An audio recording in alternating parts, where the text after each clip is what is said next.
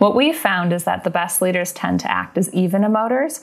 So it's really useful to know what your base tendency is so that you can kind of correct for it in different situations you don't need to fundamentally change who you are. So often people will say, in this new era of emotions and vulnerability, I feel like I need a personality transplant. And you don't need a personality transplant. It's more just thinking of opportunities to practice what my co author Mollie and I call selective vulnerability, which is pairing a moment of openness that builds trust with a path forward. So you're both acknowledging emotions and then showing that you've thought through the situation enough to still be a stable guide for your team. That was author and Humu head of comms and content, Liz Fosslien. You might know Liz from her books, you might know Liz from her work at Humu, and you might know Liz as one half of Liz and Mollie. Chances are you have seen those illustrations. And in this episode, it was great to sit down with Liz talk about her career journey, her work at Humu, and her work as an author and illustrator. And we really get inside the creative process for those Liz and Mollie illustrations. So we'll be right back with that conversation after a brief word from our sponsor.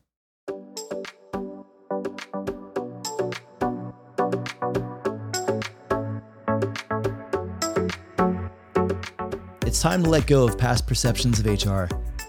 Amplify is a new model of agency designed from the ground up to support business and people leaders navigate the new world of work.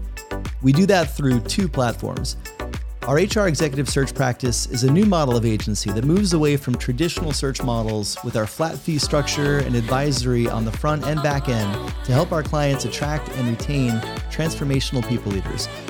Our Amplify Accelerator is a unique platform to support continuous learning and build readiness, capability, and global networks for today's people leaders through cohorts, community, and resources to support their growth. Learn more at amplifytalent.com. Now, on to the show.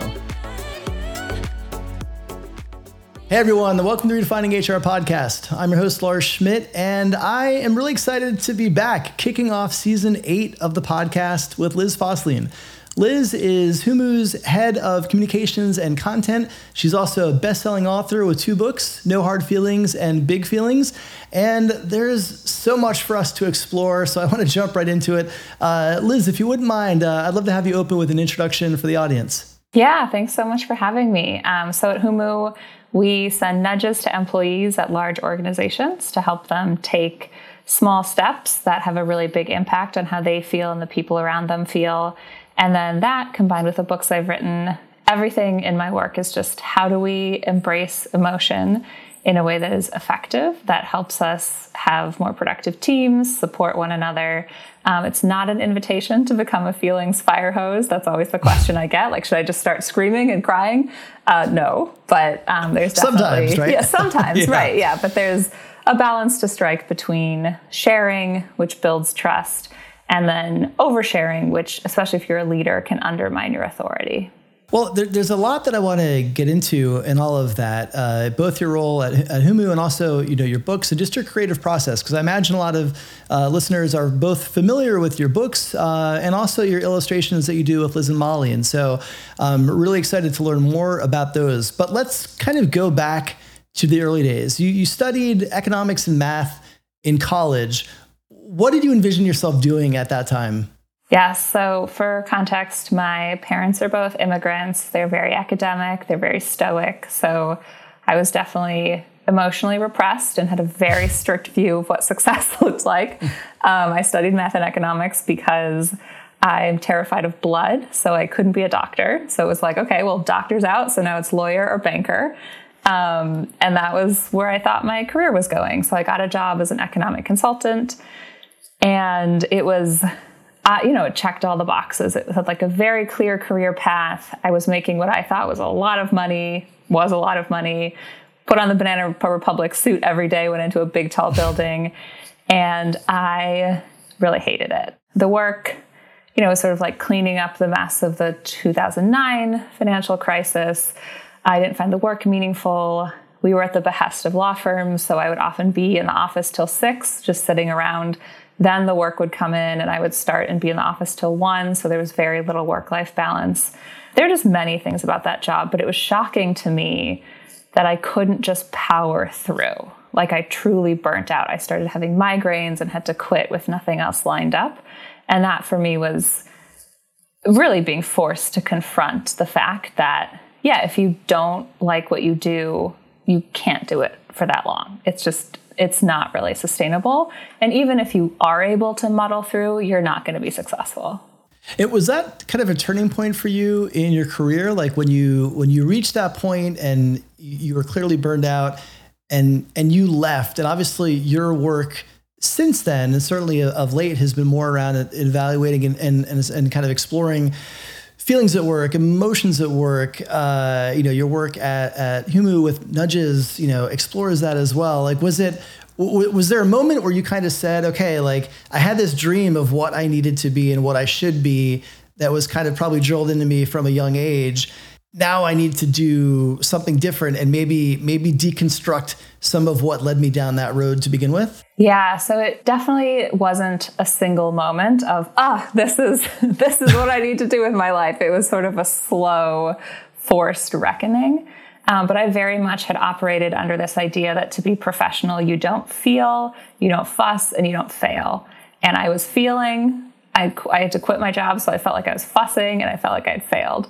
Um, and I think what actually was the big awakening moment for me was that I, after I quit, I had no idea what I wanted to do. I needed health insurance, I needed some income. So, as a consultant, I'd been going to the Starbucks every day as a customer to just get out of the office. And I knew that Starbucks, if you worked there part time, would offer you benefits. So I walked into the same Starbucks and was like, You know me as a customer. Do you have any barista openings? And I worked as a barista for about seven months in Chicago. And Starbucks is so thoughtful about onboarding employees. You know, it's retail, so there's high turnover, so they have to be thoughtful about how do you get someone up to speed quickly, but how do you get the team to work together? And then also, how do you create an emotional experience for customers? And that for me was this window into oh, we don't need to keep emotions out of the workplace. They actually are hugely beneficial, both for things like employee experience and for profit and making a brand that people really feel attached to. Um, and so that was when I also started looking back at my consulting role and asking myself, you know, what could I have done to make this more enjoyable or to make this work out a little longer so I didn't sort of hit the wall and crash and burn so hard? And things like going to my manager and saying, These are the aspects of work I really enjoy. Can I take on more of this work? It had never occurred to me that that was an option. Um, it was, I just was like very reactive. You know, here's the assignment, I do the assignment, I turn it in. What's the next assignment? Uh, so, yeah, it was a slow process, but I think Starbucks was instrumental. And then also starting to really explore this like, are there any actions I could have taken that I probably still wouldn't be a consultant, but that might have made it um, a better learning experience? So, in, in, your current role now at Humu, you know you you were one of the very early employees coming over when Laszlo Bock, Bock um, started the company. What what drew you to Humu? How did, how did that kind of align with your your personal and professional interests at the time? Yeah, so I think the company was like 20 people. It's now about 120 uh, when I joined. And at the time, I was writing my first book, No Hard Feelings, with my co author, Mollie. And we had combed through the academic literature, interviewed a lot of academics, and we're starting to reach out to practitioners to see okay, here's what the research says. What are people actually doing in the workplace? And I emailed Laszlo. I was familiar with his work at Google and honestly thought I would never get a response. And to his credit, he responded. And so I interviewed him for about an hour. And one of the things I found was that most people I interviewed had very good high level advice like I want people to be authentic, I want people to bring their whole self to work. Empathy is really important for leadership, which is wonderful.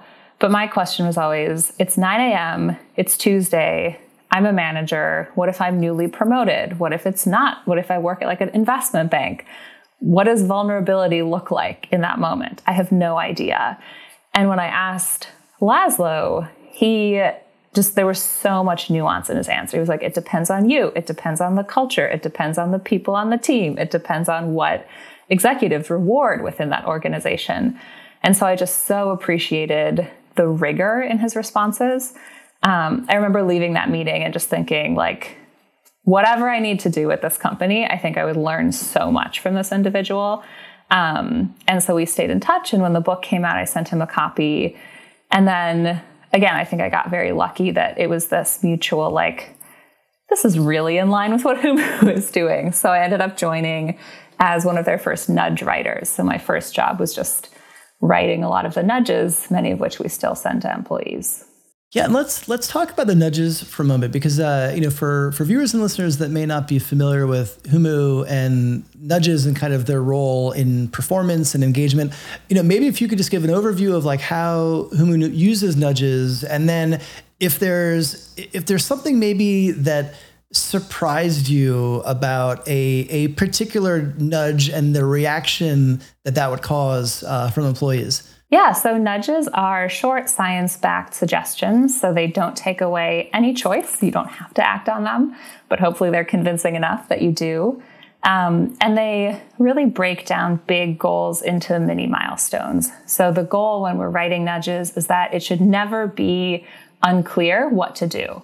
So even if we say, like, give specific feedback, we'll then give, like, here's a couple sentences that you can use, or phrases or frameworks to make it even easier to give very specific feedback.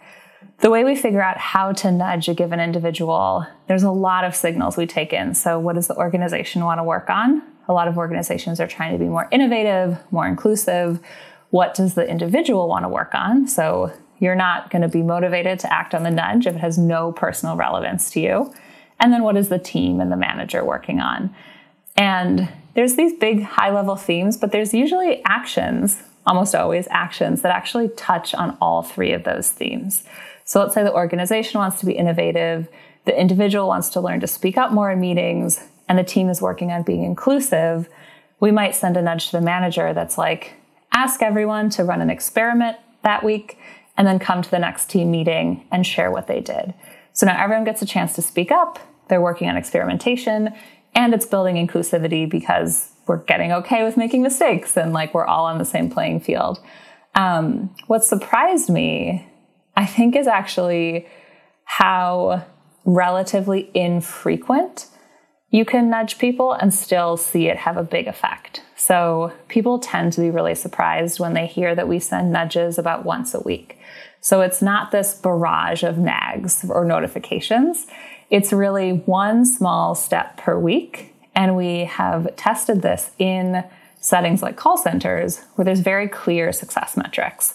So productivity is measured by first call resolution rate, net promoter score, and we see that people we nudge, again, only once per week, their scores actually tend to go up over time, um, much more significantly than people who are not nudged. And again, it's not this onslaught of recommendations.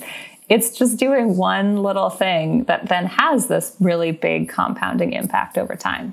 And I want to go back to, I'm, I'm so curious to get into your writing work. We're going to do that next, but I have one more question just about uh, something you said earlier around vulnerability and the, you know, your kind of research on vulnerability and, and obviously interviewing people and getting different perspectives on um, how they could show up. Because I, I think vulnerability is a term that um, certainly over the last couple of years in leadership, we, we've used a lot more um, to describe leadership traits. And you know, while I, I think there's definitely merit in that, I think that you know there, there's there's a balance where on some side, you know, people who by their n- normal kind of nature of how they operate, they do tend to be more private, um, you know, less open, and they shouldn't necessarily feel forced to share things if it's not natural and comfortable to them.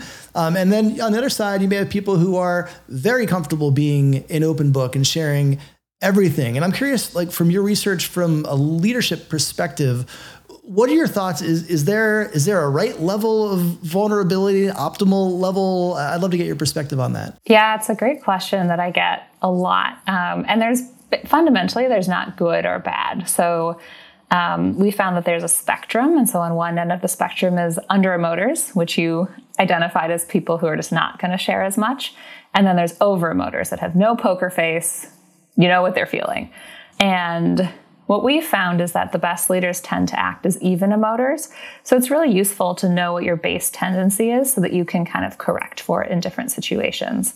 You don't need to fundamentally change who you are. So often people will say, in this new era of emotions and vulnerability, I feel like I need a personality transplant. And you don't need a personality transplant. It's more just thinking of opportunities to practice what my co author Mollie and I call selective vulnerability, which is pairing a moment of openness that builds trust with a path forward. So you're both acknowledging emotions and then showing that you've thought through the situation enough to still be a stable guide for your team. Example might be if there's a round of layoffs and you have to communicate that to the people, you know, who are still at the company. If you're an under emoter, your tendency might be just to not talk about it or just to be like, layoffs were announced this morning, you're all fine, let's move on. If you're an over emoter, you might just be like completely distracted for the whole day but the most effective leaders come into the meeting and say, This is really hard, and it's hard for me to communicate this. This is, I'm feeling this too. I know there's a lot of uncertainty. My door is always open. Here are resources. Here's what I'm planning to do over the next three months to make sure that this doesn't happen again and that we're rallying together as a team and that you all feel secure. Um, and so, again, it's this balance of speaking to emotions without getting overly emotional and then charting a path forward. Traditional HR and learning systems are largely rooted in legacy mindsets and practices. They're not equipped to keep pace with the dynamic times we've experienced since the events of 2020 and beyond. That's why I launched the Amplify Accelerator. The Amplify Accelerator is a platform for connecting, developing, and supporting the next generation of people leaders.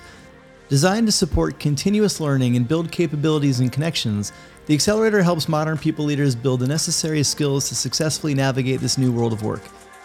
The flagship of the Amplify Accelerator is the Cohort program. These peer based learning courses are designed to help you become a more confident people leader, armed with a new global peer community and a toolkit full of actionable advice, resources, templates, and more. Cohort students engage in a mix of synchronous and asynchronous learning designed to fit into the schedules of today's people leaders.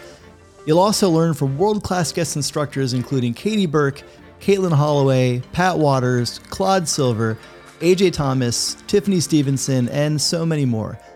Ready to invest in yourself? Learn more at amplifytalent.com slash cohorts. Yeah, I mean, I really like that that even approach. And I think in particular, you know, a lot of the uh, viewers and listeners of the podcast are in HR and people operations. And I mean, they've been on the front lines of seismic event after seismic event after seismic event over the last uh, several years where they have had to play that role and that not just through layoffs, but external circumstances, internal circumstances, global, you know, socioeconomics, you know, there's so many different things that have been happening in our world that they uh, are often on the front lines of. And so I think that that advice is really helpful. Um, Let's talk about your books because I, you know, for for viewers and, and, listeners, I'm sure many of them have read your books. Um, I'm certainly, whether they know it or not, all of them have seen your illustrations uh, before. And I want to kind of, you know, get back. You mentioned your writing partner Mollie. Um, how did the two of you connect? How did you kind of come together on this idea when you started working on your first book together? Yeah, so I say it was maybe my mid 20s. I moved to New York from San Francisco and I had this admittedly very stereotypical view of New Yorkers that everyone was going to be abrasive. I was going to be this Californian that just hit, you know, hit the sidewalk and everyone would trample over me. Um, so I, in a, in a panic, called all my friends and said, Can you set me up on friend dates with people you know in New York? And Mollie was one of those first friend dates. And she and I are both introverts. We both have very rigorous sleep routines. So, like eye mask, fan, white noise machine, earplugs, we are doing it all. Um, so, we kind of bonded over that. But then had had very similar early career experiences where we got the job that we worked really hard for and then found that we didn't really like it or didn't want it or wanted to do something different. Um, and at the time, I was doing illustration work on the side. She was writing articles. And so we decided to just write something together about being introverts in an extroverted workplace.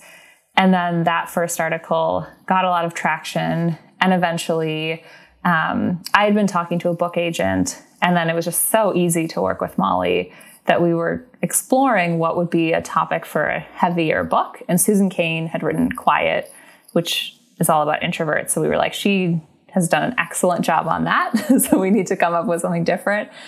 And realized that the core of everything we had talked about was just emotions at work, which was something that was starting to be talked about more, but still there was a lot of stigma around it, a lot of questions that we had. So we set out to write the book that we wish we had been given when we entered the workplace. Yeah, so when you went down that path, and obviously, uh, you know, working on a book together, I imagine doing a, a tremendous amount of, of, research and, and interviews. Um, did you what maybe surprised you the most as you really started to kind of go deep um, in in your research for the book on the intersection of emotions and work? Were, were, there certain things that maybe you kind of always held to be true, and in your research found actually were very different? Yeah, there's one study in particular that still sticks out in my mind. So, again, I studied math and economics in college, and junior year was I was very set on at one point becoming an investment banker. And I just assumed that there were some work cultures where, like, you know, the managing director threw coffee against the wall and slammed the notebook on the table, and that was just what culture looked like and what you had to do to be successful in that environment. And there's a study that looks at hedge fund managers. And they actually found that hedge fund managers who are throwing the coffee against the wall, slamming the notebook on the table, their teams actually have much lower returns on investments than the teams of managers who are supportive, encouraging people to ask questions, making it okay to admit mistakes. So that to me was different because um, I thought like, of course you could like Google cares about emotions because there's a ball pit in the lobby, but like Goldman Sachs, I don't know if it really works there, and it does. So it actually does make a difference, and this shows up too, you know, among firefighters and hospitals. Um, so I, I think something that I hadn't even really consciously thought about was that this is the things we write about hold true in every single kind of environment. The exact ways that they show up might look a little different, but fundamentally, people are motivated by being treated well. And, I'd love to learn more about kind of your Mollie's creative process. Um, you know, from a, you know, e- even you know, the books are fantastic, and, and I think I my gateway to the books were your illustrations. Um, and it felt like, you know, again, your your handle, uh, Liz and Mollie on Instagram, and obviously those get shared out all over social media but I felt like there was this, you had this ability to connect the, uh, you know, the, the illustration, the, the words of framing to the moments that we were experiencing uh, and, and, I say moments broadly as as society, but uh, particularly as it relates to you know the workforce uh, and employees. And I think a lot of that maybe I just I'm more attuned to even like the feelings of HR because oftentimes we're on the front lines of all of these things, but they just felt like time after time again, I would I would see it and it would link to this moment and this collective experience that we were feeling. And I think that's why it resonated so much, especially in the field of HR. And I would love to know like how does how do one of those illustrations come to be? What is the process of like where do the ideas come from? Are they led first with you know words and then illustrations to match, or vice versa, or is it collaborative? Like I, would really love to go deep in the creative process of, of how this come to be. Yeah, so I do the illustrations, and then Mollie and I partner on the writing, so on the book writing. And I think the illustrations are essentially they definitely started out and still continue to be my therapy. Um, you know, one thing as a manager, and I've also what I've heard from a lot of people in HR is this someone described it as this concept of burnout, burnout, where they say, I'm having to take care of everyone else while going through everything that they're going through. And so it's this added layer of exhaustion and emotional labor. Um, and that, yeah, I think if I weren't doing that myself, I don't think that I would really have clued into that. And that's shown up in some illustrations. The specific process is usually it does start with words. So someone will like burnout, burnout, or someone will be like, I just had a really people pleasing week. And then it's usually just themes that I hear that I'm feeling a lot that other people are articulating. And then on weekends, I have um, like a Google Drive with lots of different visuals, like stop signs, the Mona Lisa, Sisyphus pushing the you know the big rock up the hill. And then I'll start to be like, okay, here's kind of the words that I'm hearing people say or the themes. And then which of these visuals make the most sense as a way to represent that. And and then it then it's I don't know, then it's kind of like my brain does stuff and but that's that's like the structure that I have in place around it. Yeah, I mean, it's so interesting to hear how they come together. So I appreciate that. And, you know, originally I wanted to ask you if you had a favorite illustration. I'm not going to do that because that's not fair. um, but I will ask, like, do, you know, I know a lot of these, uh, the illustrations come from a place of personal resonance, you know, with you, either through, you know, direct feelings and experiences you're having or those that you're exposed to in your work from your, you know, friends and community. Um, is there a particular illustration that, uh, that, that you have just a, a deeper kind of emotional connection to that when you look back on it even now, it maybe takes you back to that time where you can kind of relive what you were experiencing when you created it? Yeah. Um, the one that pops into my head is this Venn diagram. So it's three circles and it basically has different combinations of oh my God. So it says like, oh my, my God, God, oh God, and then in the very middle it says, oh my God. Um, and I had, and I remember that one I created. I think it was in the summer of 2020, and it was. I feel like now this is just the new normal, but it just had felt like the news was. It was like an onslaught of upsetting headlines. It was COVID, people not caring about COVID, George Floyd, protests, like I don't even remember everything that was in the news, but it really felt like every single day I would just open my computer and it, and it was like, oh my God. um, and that one, yeah, I think the, the kind of sad part about it is that I've just seen people continue to share that. And so it's just like, okay, I, this is, it wasn't just a moment in time. I mean, it was a moment in time, but then it feels like that's been the sentiment that we've been living through for years now. Since, yeah. yeah. I mean, it's uh, it's definitely an evergreen, um, you know, illustration. Unfortunately, and I mean, we're here. We are. We're recording this one week, uh, less than one week actually, after the Supreme Court uh, announcement essentially revoked uh, the ruling on Roe versus Wade and stripped reproductive freedoms um, for millions of Americans. And, you know, we're still very much in that raw, emotionally charged period after that. And I say period, this is not something that I imagine is going to be kind of time bound. Um, and there's a lot of people that are fearful uh, and still dealing with uh, the emotions from, you know, uh, disbelief to rage and everything in between of that decision, and many others that are fearful of of the precedent that this may set from a legal perspective on the further erosion of freedoms. And so, you know, I, am curious if there, if you know, even when this runs, we'll see, as you mentioned, Evergreen Post before. We'll see what happens between now and then uh, in, in, terms of other other moments that are going to be causing, um, you know, pain uh, in, in many of our employees. If managers are listening, and I think most, you know, good managers are going to want to be creating an environment where they're giving their employees um, space to grieve, support uh, all the things they necessary to carry those heightened and raw emotions into the workplace, which you know many of us are doing right now. What can they do to create an environment that is um, you know more uh, more accepting, more accommodating, more supportive for employees who are are going through kind of heightened uh, uh, you know emotional reactions to external events. Yeah, it's a it's a great question. So I think often there's a tendency to not say anything because it's like I don't have the answers. I don't you know know exactly what I can do as a leader to immediately support my team given these huge structural changes. Um, but I think the first thing is definitely just not pretending like it's business as usual.